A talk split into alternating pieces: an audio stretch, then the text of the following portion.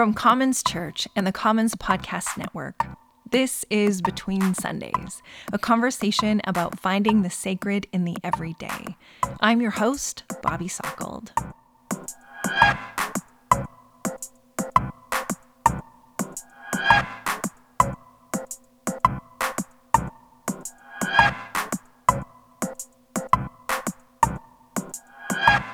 I was recently asked the question what would make you feel most proud of yourself?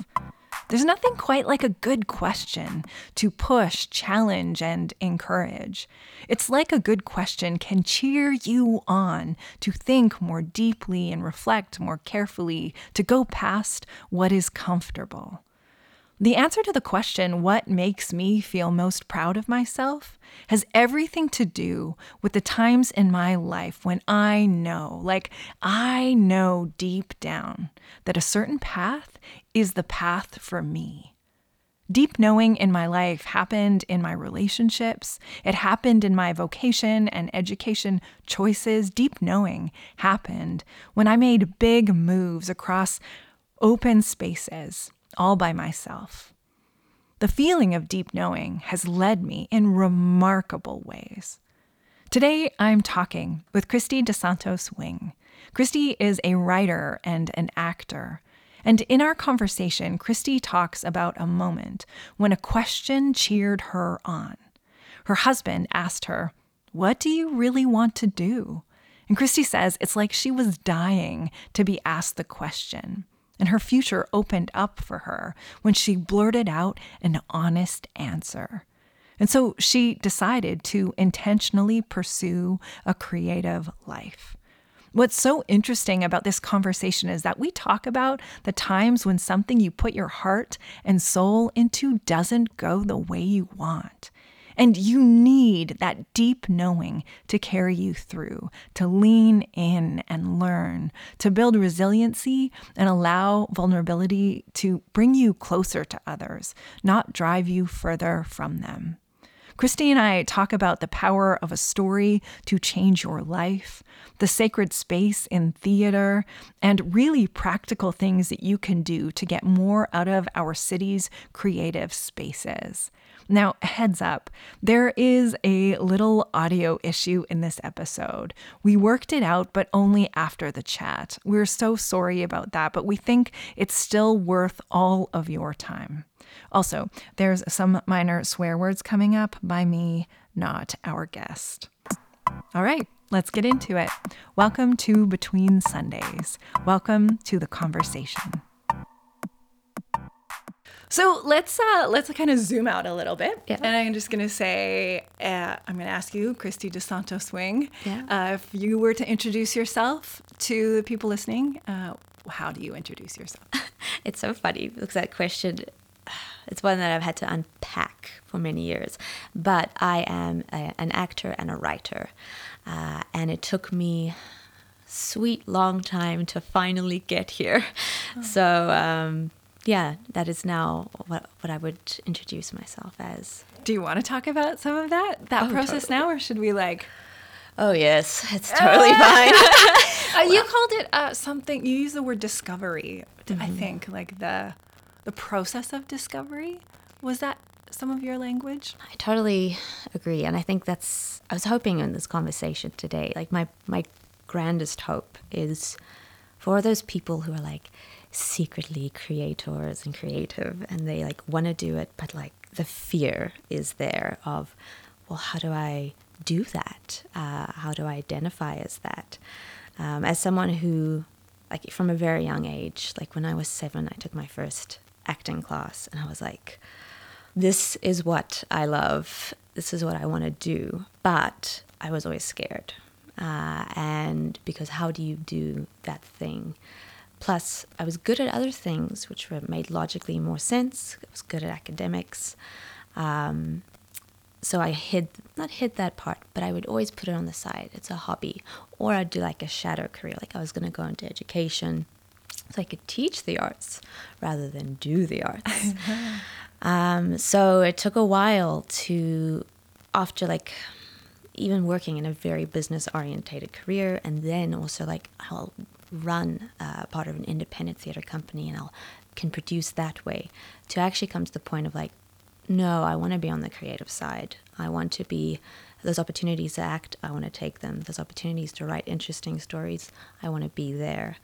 Uh, so it was it took me into my late 20s to finally figure it out have the support system to do that and then also quite frankly to have the courage to do it as well. So So can you like can you take us to that moment? Like was there a moment where you were like, okay, this it's time where I am an actor writer.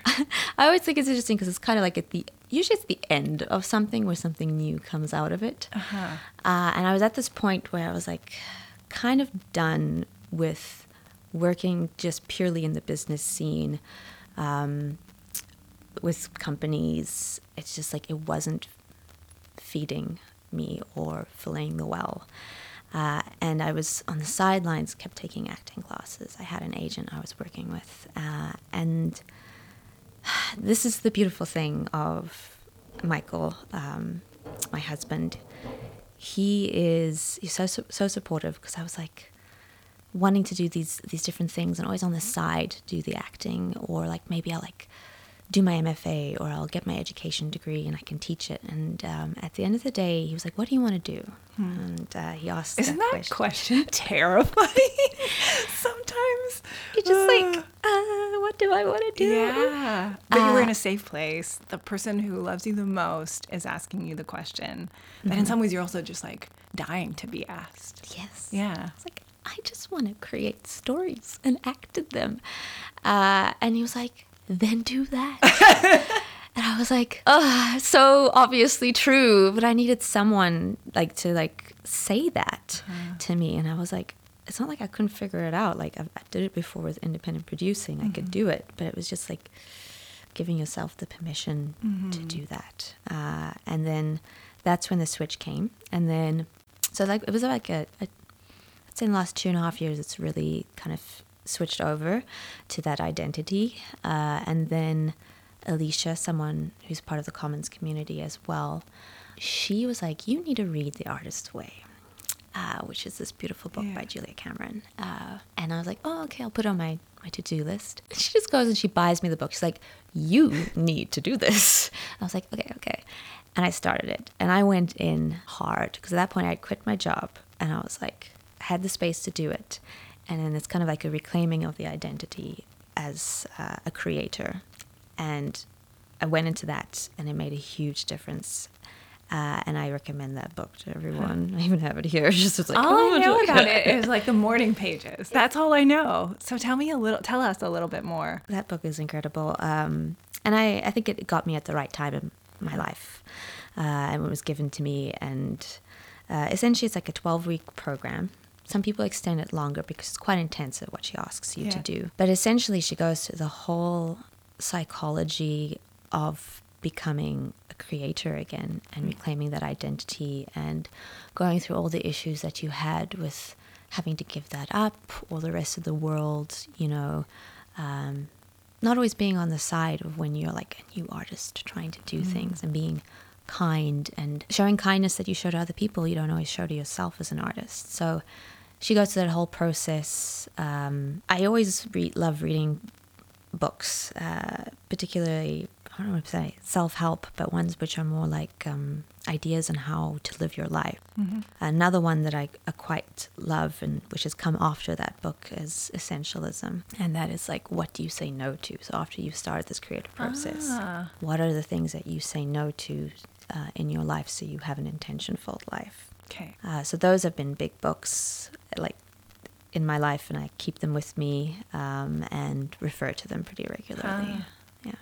It's that's really neat to think about like the presence of people and kind of the voices of others uh, companioning you like like midwives into the creative or something like so that this Yeah. this new I like the language of reclamation though that something could be reclaimed uh, that it, it was there all along and needed permission use the word courage you needed some courage uh, to step into those new things.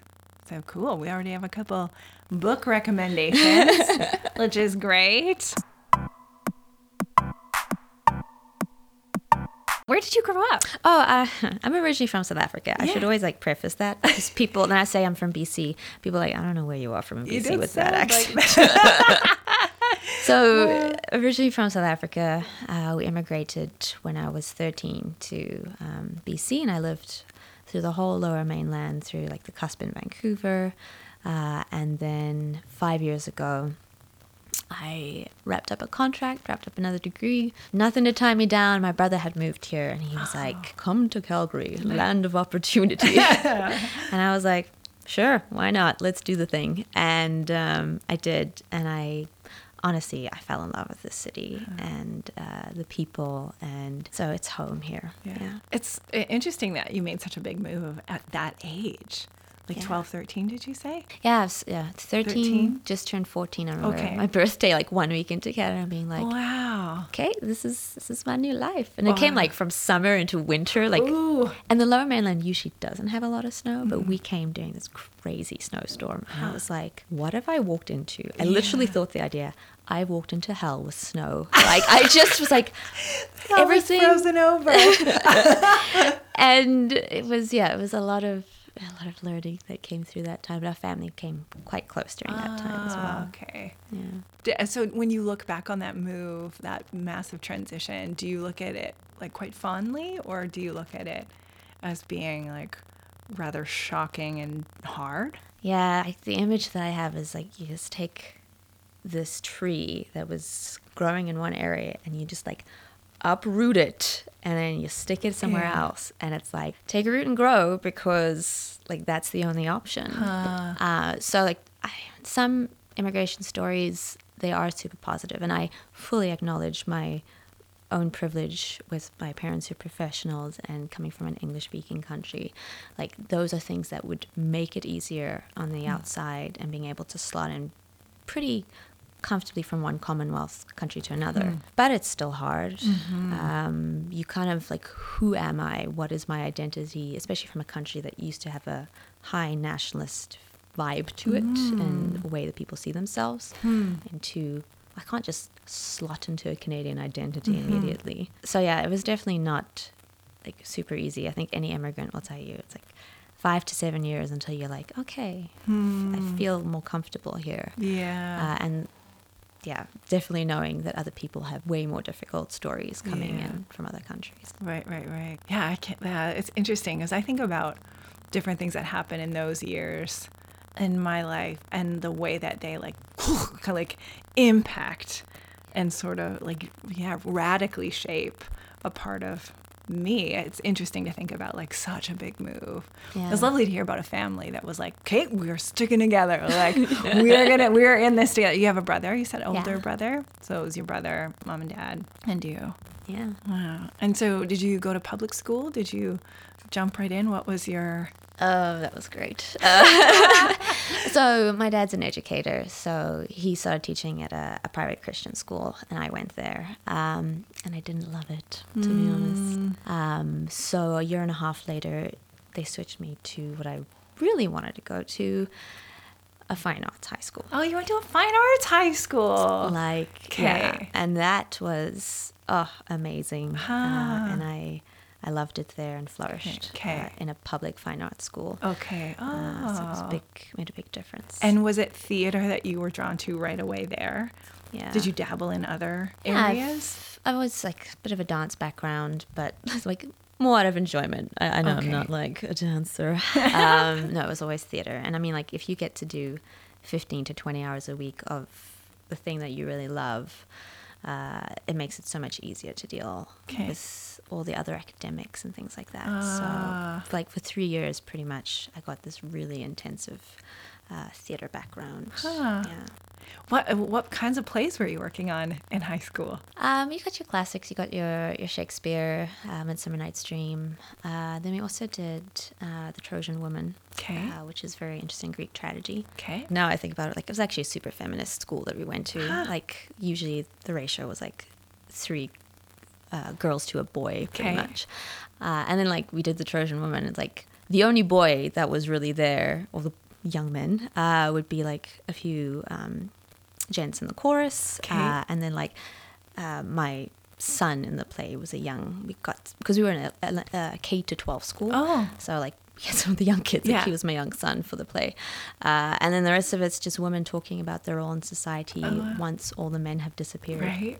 Um, uh, yeah, and then tons of little festival pieces and monologues. And one of my favorite ones was my graduating piece, um, uh, The Syringa Tree, which is a South African play. Ah. Yeah, but she plays like 17 different characters, one person show. So I did like 20 minutes from that as a graduating piece. So yeah, very Do you still remember the lines? I actually occasionally do use it as a monologue. Oh, okay. piece because it's beautifully like for monologue. Sometimes when you're a certain ages, some suit and then some do not Huh. as you grow older. Okay. It's one of the rare ones where like suspension of disbelief is enough that you can actually play it for many years. Oh, So, okay. yeah. Oh, that's really neat. Ha, cool. I feel like there was like a little bit of a sliding doors moment for me in mm-hmm. high school. I grew up on a farm, so really rural. So we didn't do I, I didn't do extracurricular activities. My mom was just like, I'm not driving you a half an hour to do stuff after school. I'm not picking you up. Like my mom was just like a hardworking farmer's wife. There was there was no time for that. Mm-hmm. But I remember going to a play I think my cousin was in and just watching, you know, peers and some kids a bit younger than me uh, performing and like working together and that sort of arts scene. I was not at all athletic. So that kind of sense of team was not for me. But that I remember thinking, I wish I would have done that, you know?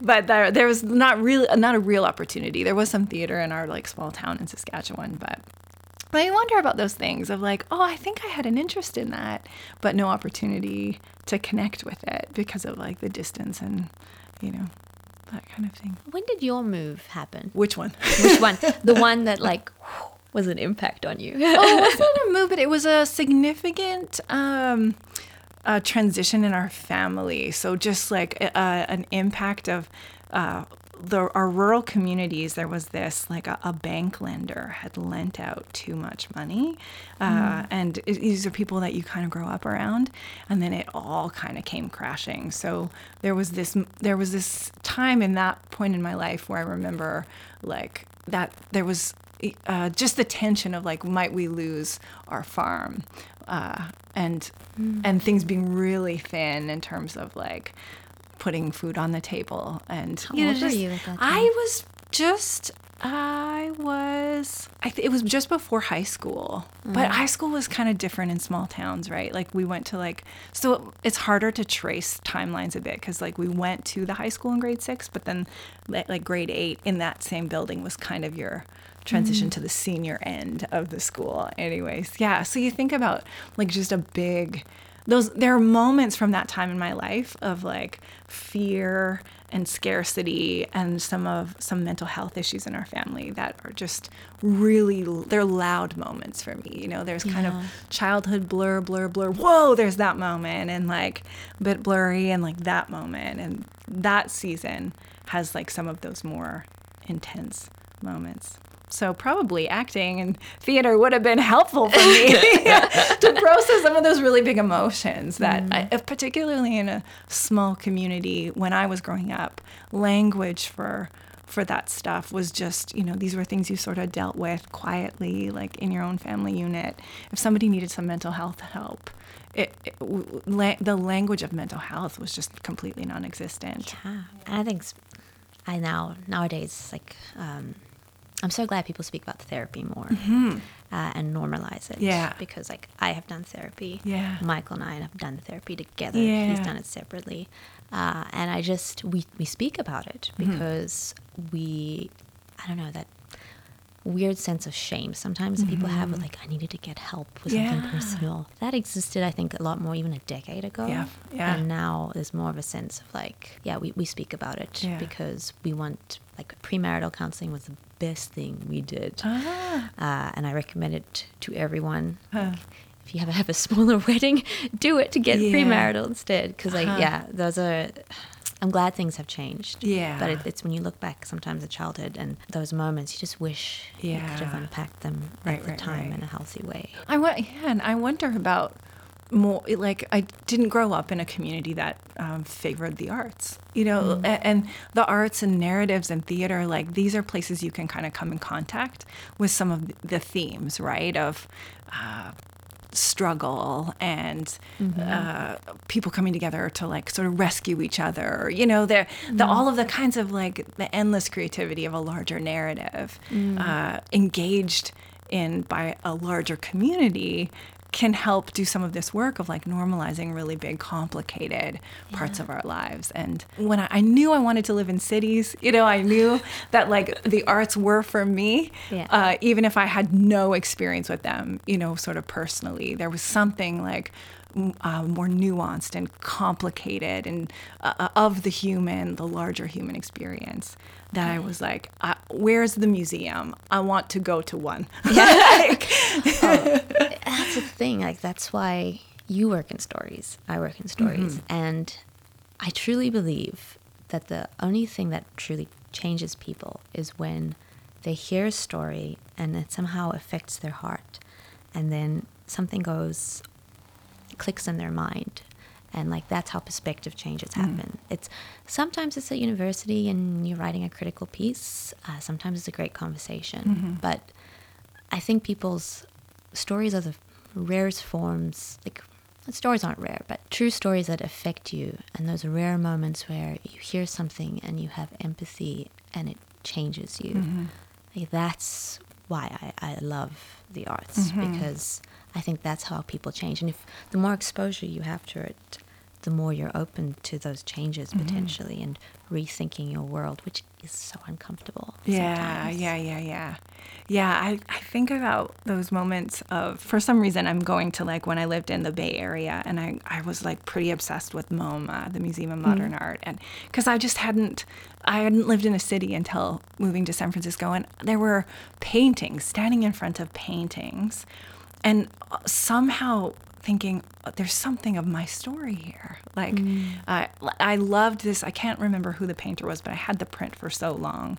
Like uh, it was a, a woman by herself, like in a cafe, just like very kind of basic color. Uh, uh, head down like drinking a coffee and as somebody who had like gone uh, to live in that part of the world by myself i just could not get enough of this mm-hmm. painting. Like i didn't know much about the painter. I think at one point i eventually looked him. I think it was a he. Looked them up. Um, but you know the, as just this little example of like i uh, when I had time, I'd get on the BART train, I'd go into the city, and I would head straight for MoMA and like find a painting that moved something mm. inside of me that I could like see something of myself in the thing. Did I know anything about like how to paint or how colors go together or any sort of construction of the thing? Not a freaking thing. but I, it moved me. I, saw my mm. friend who still lives in the Bay Area, she every time she goes to MoMA, she's like, "Hey, I was at your museum today," because I just felt something open in me and like deeply change me you know standing in front of a, a mark rothko like three yeah.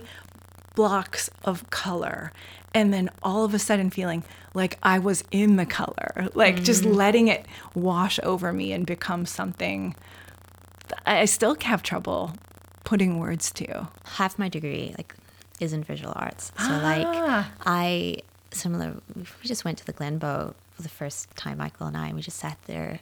What's that? We stood in these different paintings, and yeah, it, yeah like in a Rothko, if you, you yeah. stand in front of one, and the way they want it lit, and the feeling yeah. of it, like kind of permeating off the yeah. wall. Yeah, it's uh, the abstraction without the words and the narrative. There's still something there that can draw you in. Yeah, yeah.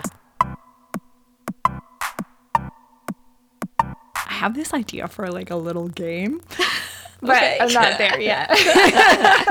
but I'm like working us towards it. Okay. Um, I feel like I had this question about like what kind of theater do you make? Mm-hmm. And and do you act in? Could you give some language around that? Mm-hmm. Yeah, no, totally. Like you mentioned monologue. You know, you've done some monologue. Well, yeah. Are there dramas? Uh, yeah, like the, the different musicals, dancing. You know, what kind of? what, what is uh, the thing that I, I want to do? Um, so I'll be honest. When I first started, um, I really going down this path and really thinking like I'm going to look for opportunities. I want to build my resume, and I just I took a lot of opportunities to try different things.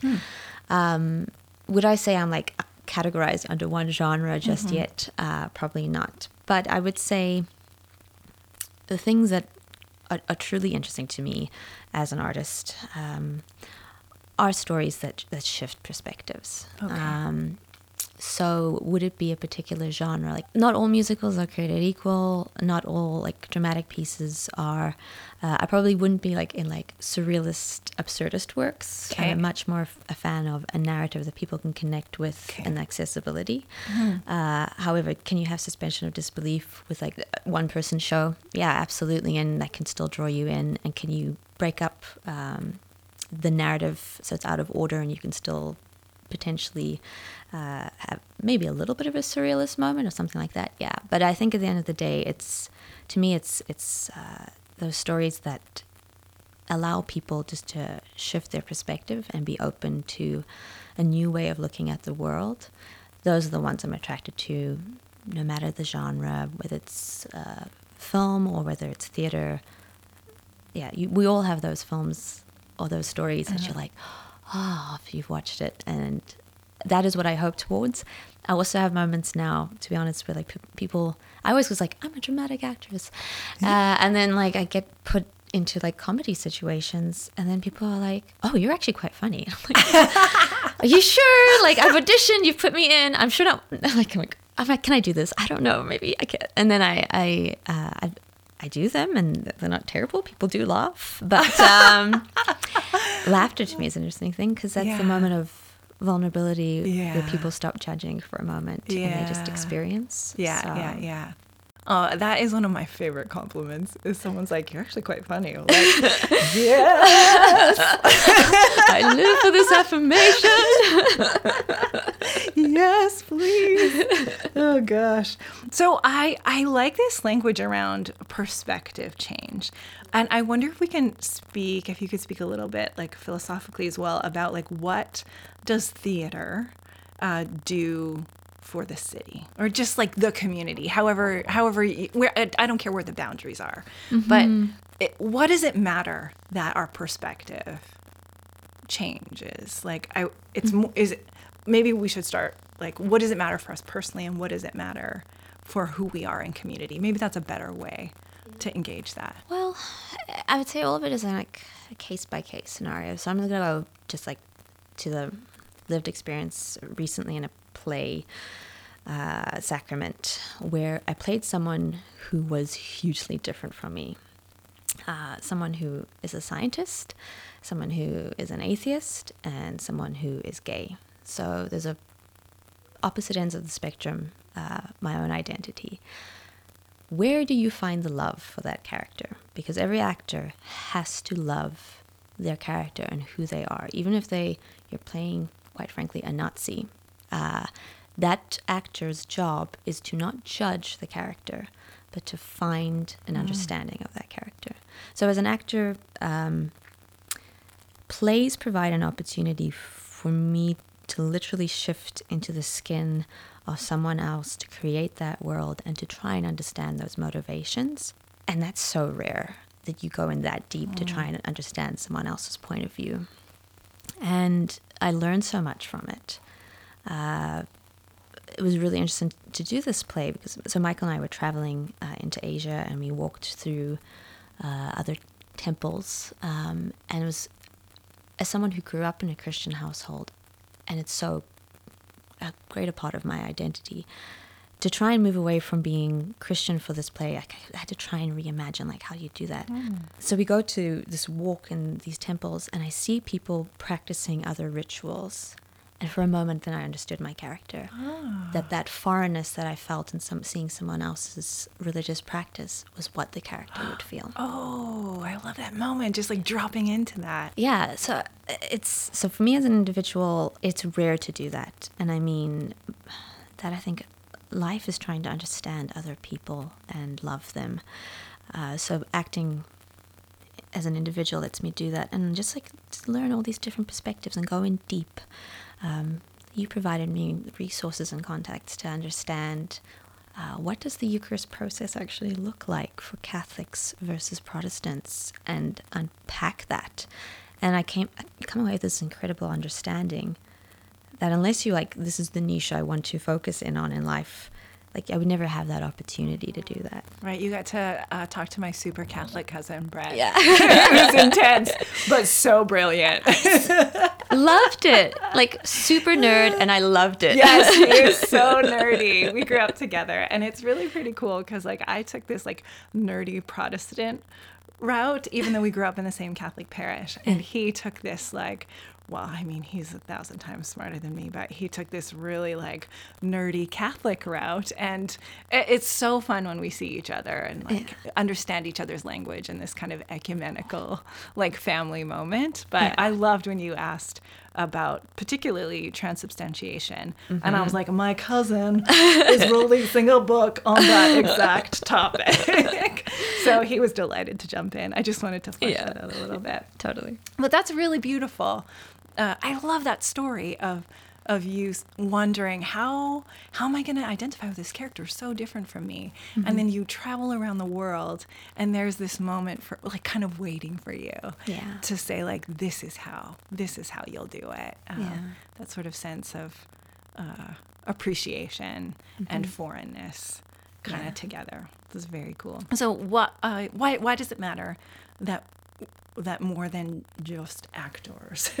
No. actors experience that. Uh, does theater promote, or it can it be a catalyst for a larger transformation in us? To like, I'm sure that's mm-hmm. kind of what mm-hmm. we're doing, right? We're sitting before a play. Maybe that's an element of like the play being great. Is that it enters into our yeah. story in some way through character or plot. Yeah, or, well, and I'm sure like I'd love to hear your perspective on this as well. And the arts is this weird thing, and theater is is also pretty unique in this way because the rest of our lives they're so busy, and all of society, uh, a Western context, is like productivity, do more.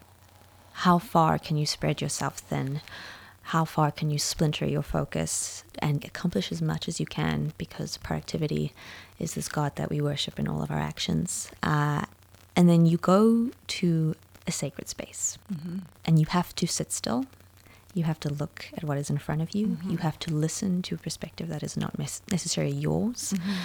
And when you say sacred space, you mean a theater? I think you can see the analogy between church and theater. This is lovely. This is lovely. Okay. okay. Yeah, because but you're speaking about like this is what we do in church. Yeah, and we this, sit in these sacred spaces. Yeah, and we listen to mm-hmm. stories. Mm-hmm. Yeah, ancient stories, complicated stories, personal stories from the story, the the yeah. one who wields the story. Yeah. yeah, and we are open to a new way of thinking mm-hmm. and being.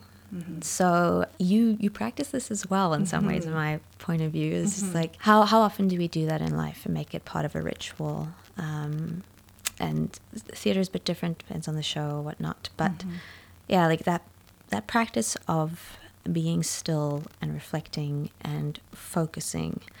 Uh, that is a rarity in our society. Theater creates that space. To me, the church and the time that we spend together outside of the church itself, but with the people, and we mm-hmm. create spaces for that. Mm-hmm. That I think is, quite frankly, what keeps us sane and keeps us connected to the rest of the world. Mm. Because if not, like, where else do you do that? Quite frankly, mm-hmm. in the secular world, uh, or just like if you don't have those practices, like theater might be something that you do that does that, or the arts.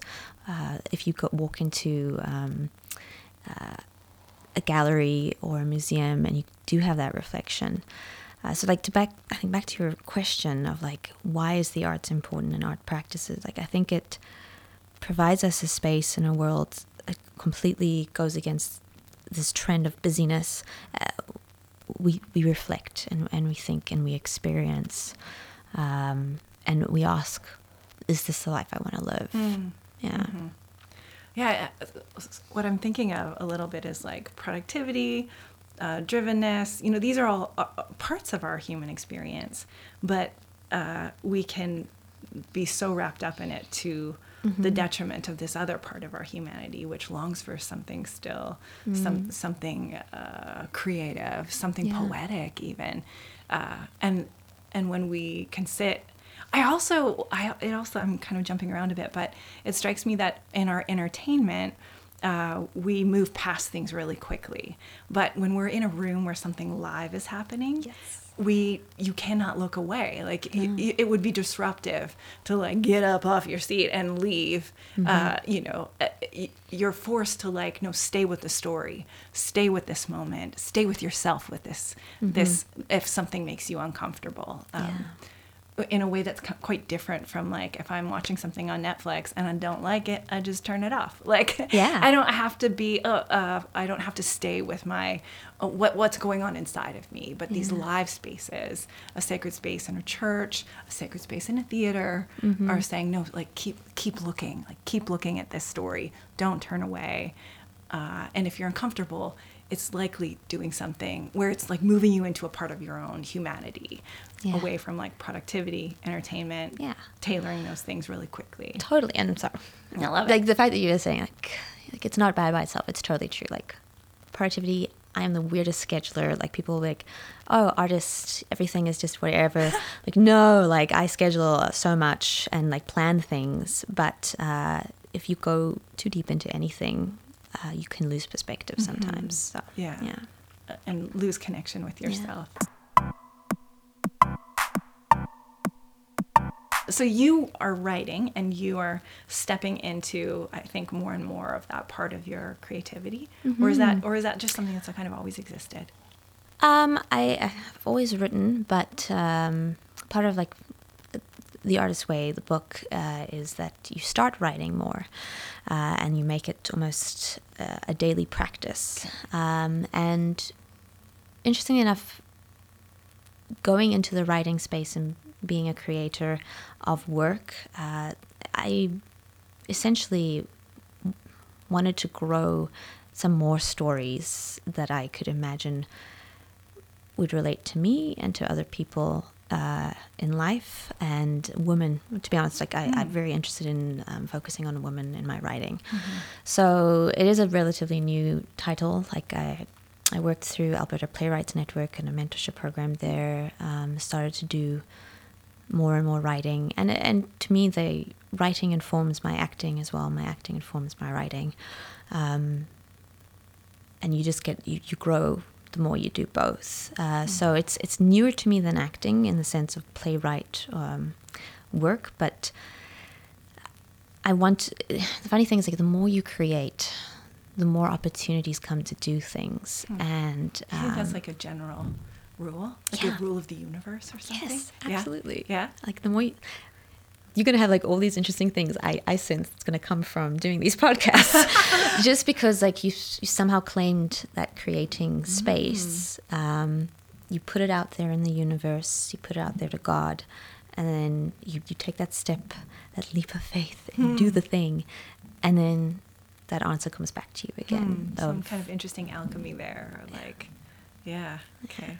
I'm Huh. curious to hear like your creating endeavors and like how that's come back to you as well. Yeah. I always saw theology as a really creative thing, Hmm. but I never, I didn't feel like I was sort of permitted to speak that way in my theological training. Like, to I, I would get so frustrated with sort of learning in isolation, like even learning languages to me, and with like just sit How do you down do that? by yourself, learn this language, the biblical languages, and I and I knew that like watching a film in Hebrew, uh, in like modern day Hebrew, wouldn't actually help me like get a better grade, but it would help me like I had to find creative ways to learn the language outside of the syllabus. Yeah. Uh, so I started like just trying to find. I would have been better off to like go to Israel and you know should I had the opportunity and and like experience some culture where this language uh, like sits in the world. And I but I started just like finding these little bits of. I had some Jewish neighbors and uh, they would like teach me some songs and I would uh, go to uh, like uh, Shabbat at their home and just gather the culture. To me, was like it, language had this um, this creativity and relationship to it. So learning in like in a little study carrel in a library by myself was just so soul sucking. Like, I, I hated. I resisted it. I was always complaining about it, and people were like, "Just shut up and learn the stuff." why? Why don't we watch a movie or something? Give me access to a culture, like. Um, but I I remember.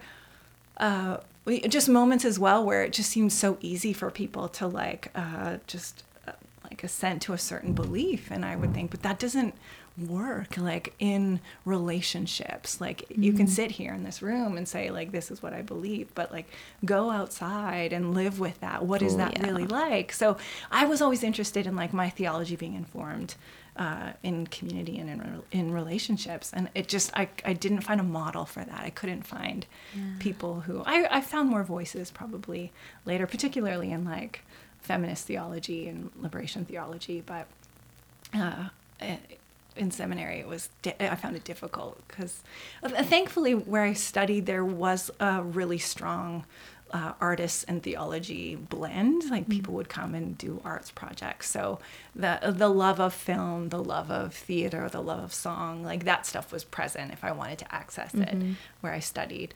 Uh, but it wasn't so much a part of like my MDiv. Okay, ready for the game? Okay, here's what we're gonna Okay. do. So I thought it would be fun for you to talk about these different aspects of theater by way of like just giving us an introduction. Because I just like I I enjoyed a lot of theater.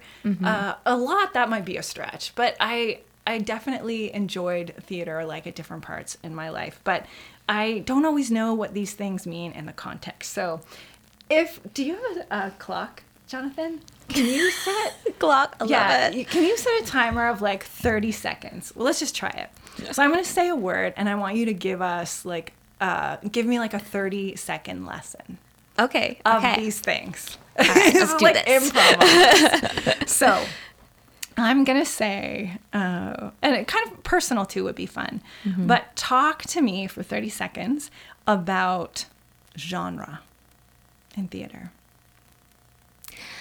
Um, genre in theater is usually the way that we try and explain where a play fits in uh, culture or theme or style. Uh, and it's just a quick snapshot. Um, and the most interesting thing usually in theater is when that genre kind of folds in on itself or we bend the rules a little bit. Ooh. Oh, so see what a timer sound. Okay. Talk to me about, for 30 seconds, dialogue. dialogue is essentially it's supposed to be like conversation between two characters um uh, die being two uh, but usually it's going to go into subtext a little bit which like there's a surface level dialogue and then the subtext are the feelings that are underneath as an actor you look at the words but you're trying to mine the meaning underneath So this is really fun. I am learning so much. Talk to me about, for 30 seconds, theater rituals. So the theater rituals could be superstitious. Some theater people Mm-hmm. are very superstitious, um, where like you don't say good luck, you say break a leg. Uh, there's some other ones as well, but theater ritual to me is that process of getting into the character, into that place, so that the thing that I offer to people is the most authentic, genuine, the hardest work that I could have put out towards them. Yes, I love it. T- talk to me. I'm going to do maybe three more. Talk to me about character.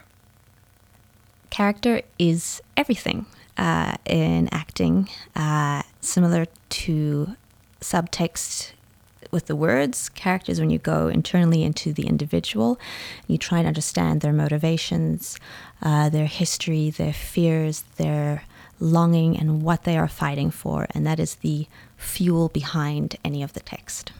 I love that. What they are fighting for. Yeah, that's, a really cool question to think about. Yeah, I love that. Okay, Ta talk to me about the audience? The audience to me is a co creator of meaning, and I give them so much respect and love. Um, and it doesn't really matter at the end of the day what I do, it has to be in relationship to that other person there. Uh, and quite frankly, as an artist, like I, I pour myself and my gift out there so that hopefully at the other end of it, uh, something shifts in their heart and mind. Some microphone. so good. That's good. That's so good. So uh, I wanted to talk a little bit more about this kind of uh, the chemistry between uh, the the performer and the audience.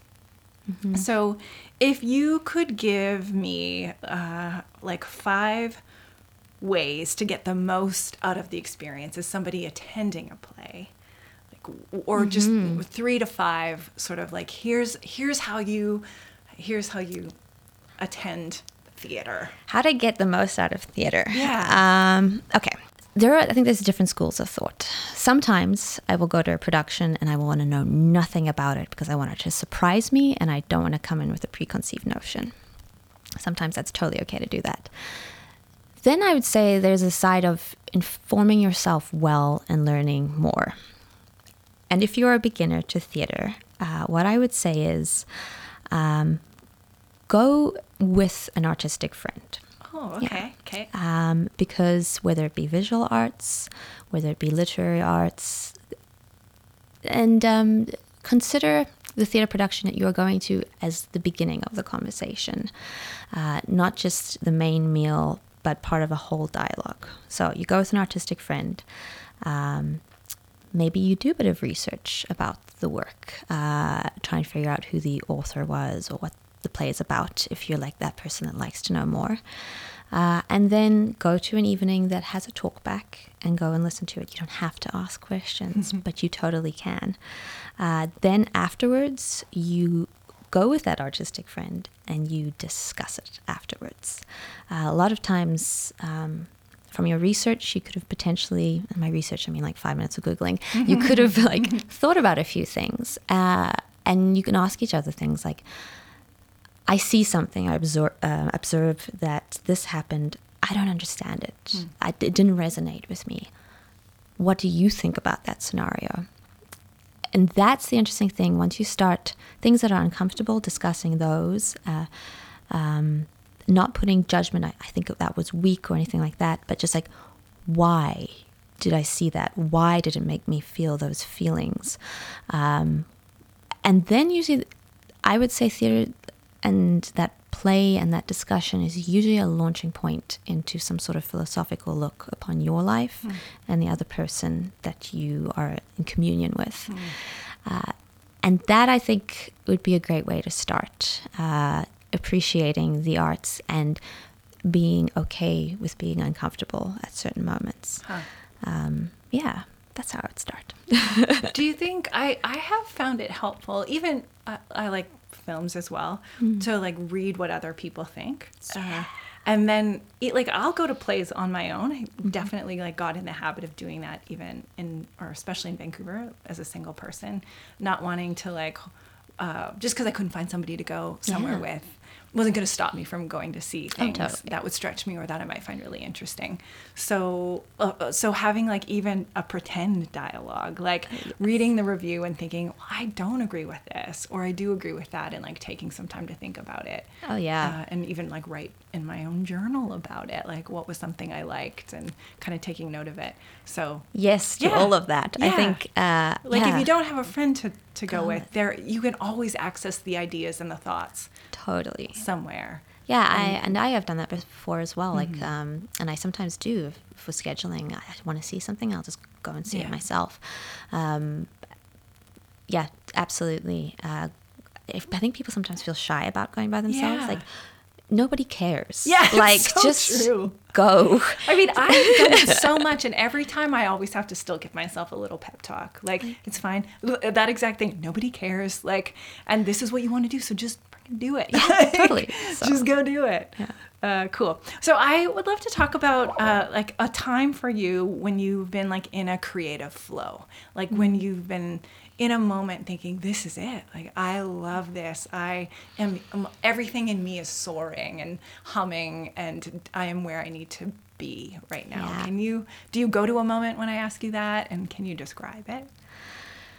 Um, yeah, I would probably say those plays and stories that answer that question of, oh, I I feel like people will be changed by this. Um, and when, so in theater and in any live piece, uh, everything has to go right for it to like get to that point. point, and just one little thing can throw it off. Uh, so f- those moments, um, and it's it's funny because to me, this is one quote that really sums up that feeling. Uh, it's from it's an oldie, uh, "Chariots of Fire." Uh, when Chariots of Fire? where he says, uh, Eric Liddell says, "God made me fast, and when I run, I feel His pleasure." Theater and those moments when it's like, I can feel the audience shifting with me. That's Um, cool. yeah and they they buy in they believe they care they want to know what happens um, those are the moments and probably like the most recent play i did because it was this beautiful play of um, a dialogue between two former friends and then two different worldviews in a high stress situation where they're using their words to fight one another, but there's this weird love between them still, um, and they're breaking each other's heart on stage. Uh, That those are, we've all had those moments in real life. Um, that a moment, like the audience, usually they were shocked at the end of the play and it'd be like this clap of like, "That's it, like that's where you're leaving us." Um, but those, it was quite lovely to hear some of the responses afterwards as well from people. When the nights went well that like they went along with the journey. And then afterwards surprisingly enough the conversations that came afterwards from people who because the show has a theological component to it and a belief component to it. People who don't subscribe to that label having questions and then being like this is my access point to have this conversation with you hmm. which i you wouldn't usually hmm. have. So that was Mm, to those are open this curiosity in this yeah. really neat way. By by way of like other characters you can talk about things that are quite personal but mm-hmm. i- it's impersonal in some ways because these are fiction yeah. pieces. Totally so let's talk a little bit about that experience that you had recently that was harder. So I attended the play that you just mentioned Mm-hmm. and enjoyed it, but I could tell that there was some struggle in in the so in the about performance. It was you, you you know I was like okay okay, and then I thought ooh we're we're struggling Yeah. here, and then you had sent me a message saying if you want to come back, like please come back, and I was like I still got a lot out of it. Like I enjoyed going to a play by myself, you know, doing that again connected me to myself in a good way. Like I had I had gotten everything from the experience that I needed, but we've uh, communicated a little bit about what that experience was like for you. And I think this is a really important part of our creativity. Like there are these times when we're soaring and everything is like eh, clipping along and we are exactly where we need to be. And then there are these times when like we try something or we participate in something and it does not go as we wanted. You said everything needs to work out. Yeah, You know, yeah. for this thing to to really get off the ground. And sometimes some of those pieces don't. So walk us through what Walk that was like it. for you. So yeah, for live events to go well, everything has to go well. Um, direction, the journey, the energy with the people on stage. Something as simple as uh, your cues, which are like your light or sound cues that happen. So um, it didn't one night. And you know, when you act for theater, uh, you put in a lot of time and a lot of energy because you're watching it from beginning to end. And in this play, it's like 70 pages of circular arguments between two people. Oh, Um, that's really helpful. That is, that is what it was. Like, uh, it was how are they even staying? Yeah, it, yeah, it was a stunning thing to wonder about. yeah. And The uh, conversation just going, going, going, going, go- all that you had to memorize. Yeah, which is Yeah. like total how real arguments are. It's like, Right. oh, we finished at this point, but I'm going back to that Yeah. point and I'm going to talk about it. Uh, Oh, totally. So things, you know, and like I, I, I pour myself into it, and any artist pours themselves into it. uh, whatever art form. And um, I had given so much to this. Uh, and it went sideways the one night. And I walked off that stage knowing like it had gone sideways. And I was pissed. And I was angry. And then I started, like, I'm crying back in the green room because I'm like, you know, like god come on i have Mm. taken so many years to get to this point and this opportunity to give my gift went so sideways Mm. and um, the artistic producer a wonderful woman um, she walks in and she knows I'm, I'm distraught and she comes down. I'm sitting in the chair in green room. I was dressing Were you room. by yourself Uh, otherwise? Yeah, we have uh, separate dressing rooms, Okay. and I'm just sitting there, oof, barely holding it together, so hurt. Um, and she says to me, Christy, this is not the moment that will define you as an artist.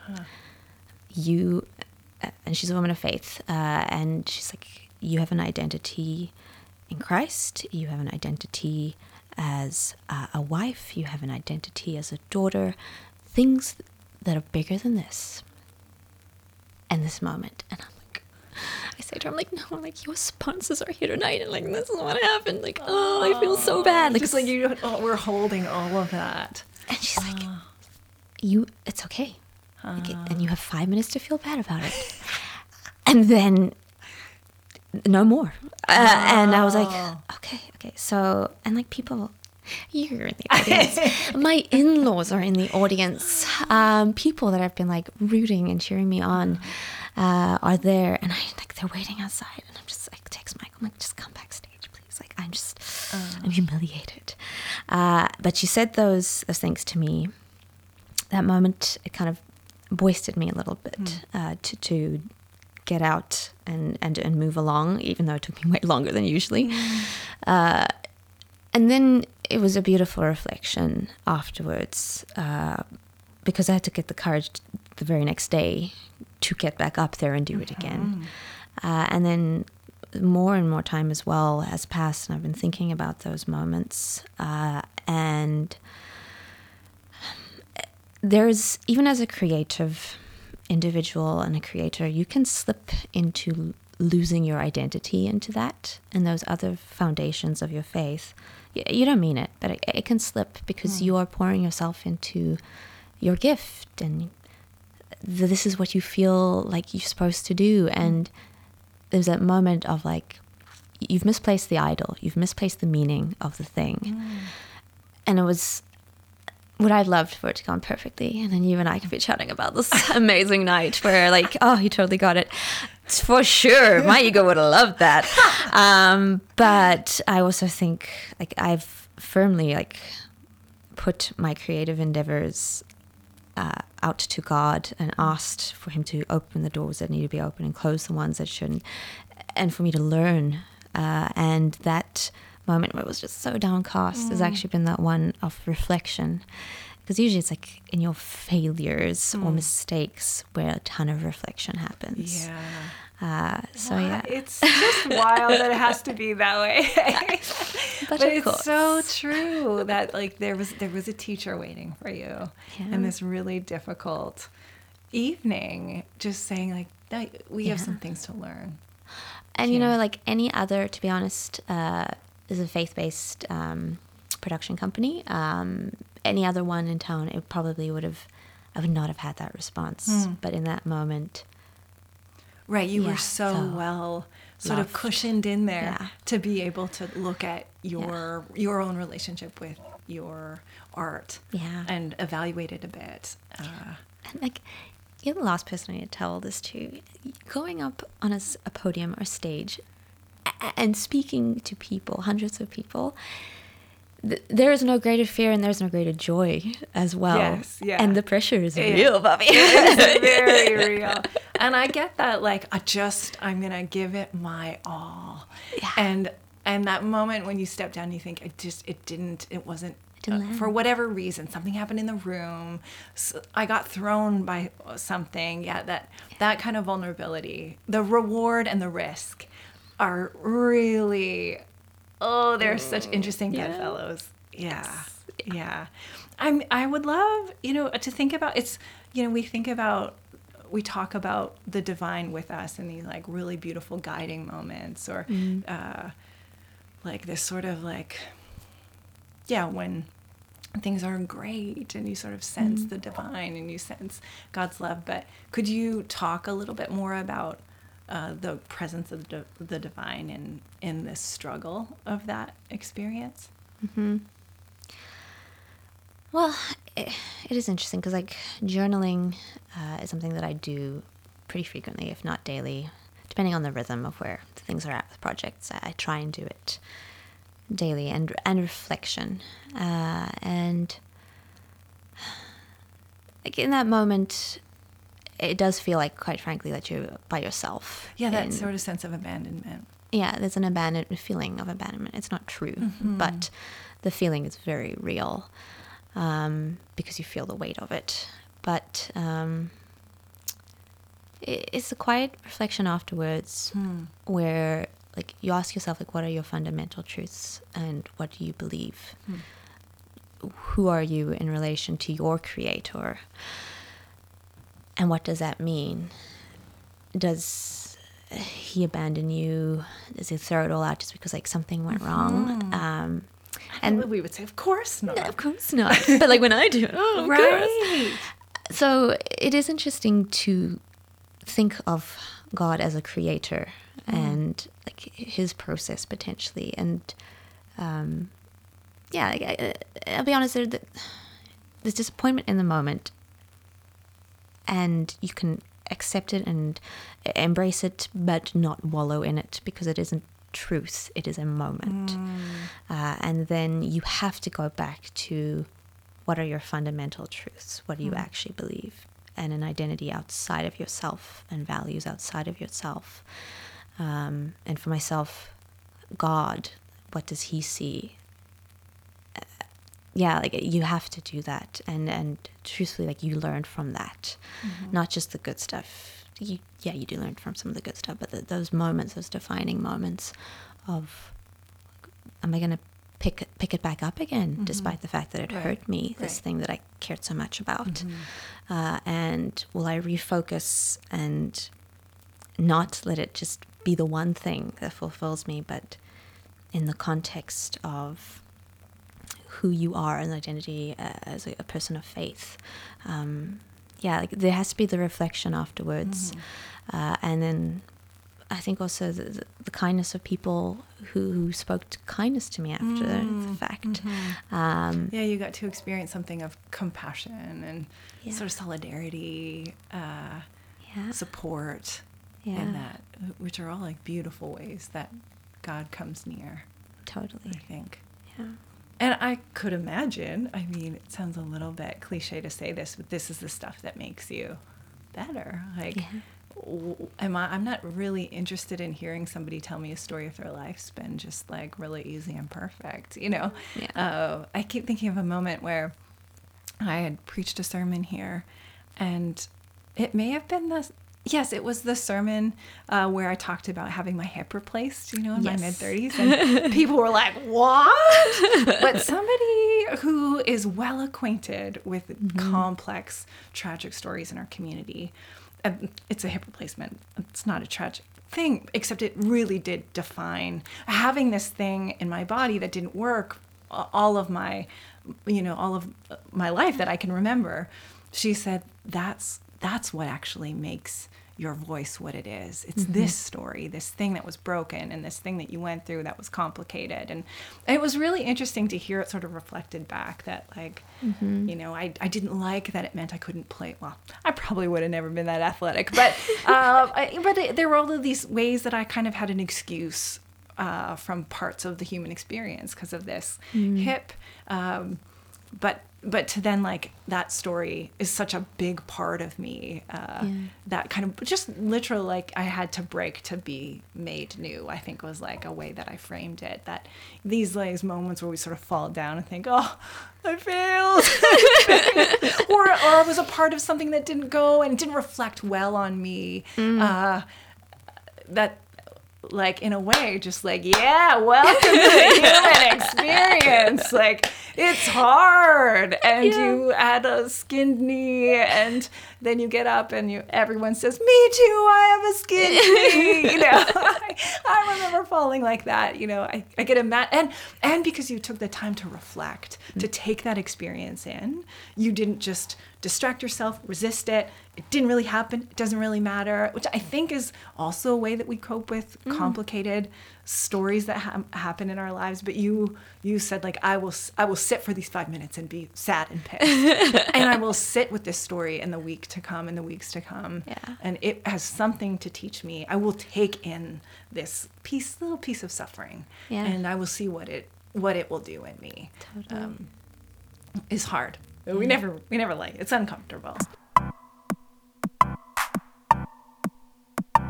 uh, what's next for you what are you working on now Um, this is a great question, and I was Okay. gonna like, oh, my, and I can talk about some of the other projects, but um, I also kind of felt like I should speak about space, um, Okay. and um, because that play that you saw was just after I finished with a play like two weeks prior of writing it and having it performed and then doing some short screenings of other short films that I'd done. Uh, and I was so tired at the end of that play because I, you know, like, I always think like keep going, going and produce and like three days rest. I'll be right again. Uh, but there's emotional work that you do, and sometimes that takes time uh, to breathe. And there was like at least three weeks I was like, I'm so tired. and like it took a while. Uh, and Michael and I took a break together, and now I'm kind of getting back into it. But speaking about um, times like filling the well, uh, I would probably say the next month and a half is me doing things where I'm not necessarily writing or not necessarily doing it like a ton of acting. Like I still go for a ton of auditions. That's just the process of being an actor. But uh, at this summer, Michael and I have chatted about it, and it's just like we'll chill a little bit, uh, do things like make good meals, organize the pantry, um, do decor things, which is like physically creating because a lot of the work I do is Oh, yeah. intellectual or emotional Yeah. sometimes just creating with one's hands is like the thing that you need to do uh, to feel yourself again. Uh, and then uh, after the summer, this time that we set aside, um, the end of it, I'm working on um, a web series uh, called Formal Complaints Women in the Workplace. Um, and that's going to be fun because I get to do a character arc.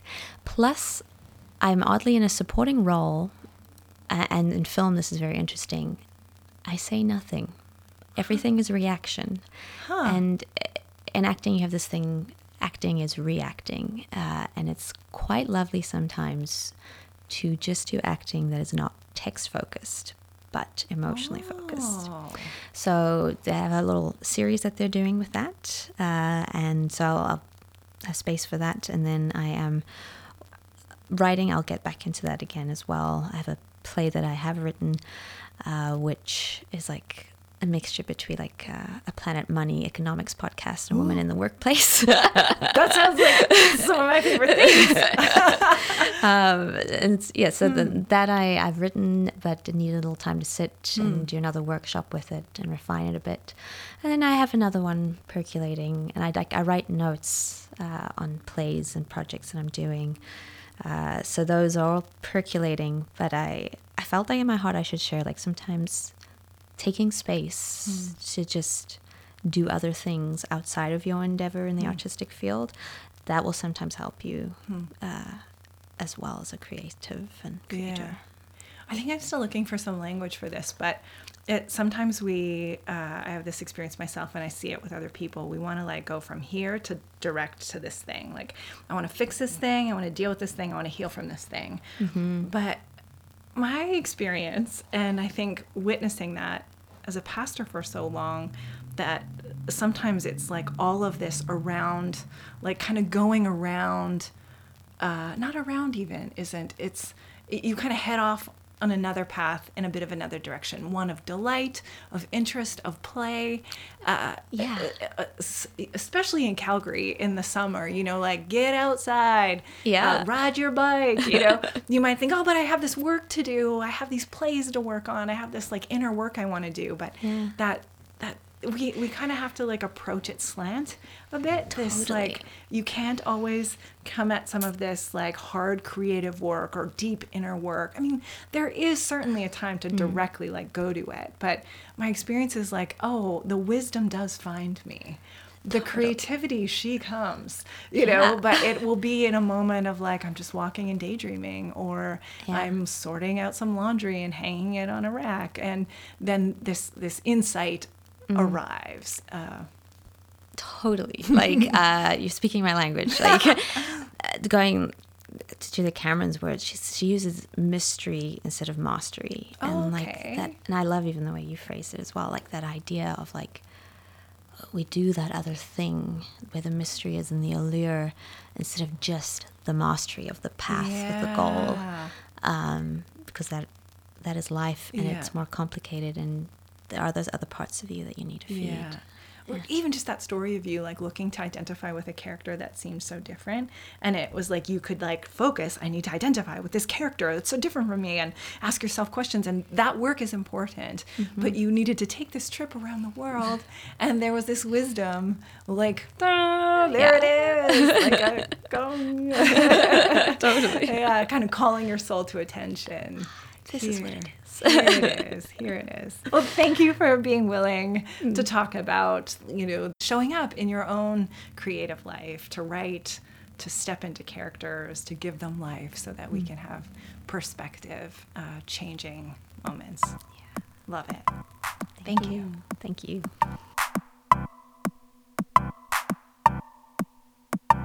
My name is John, and I help Bobby make the episodes for Between Sundays.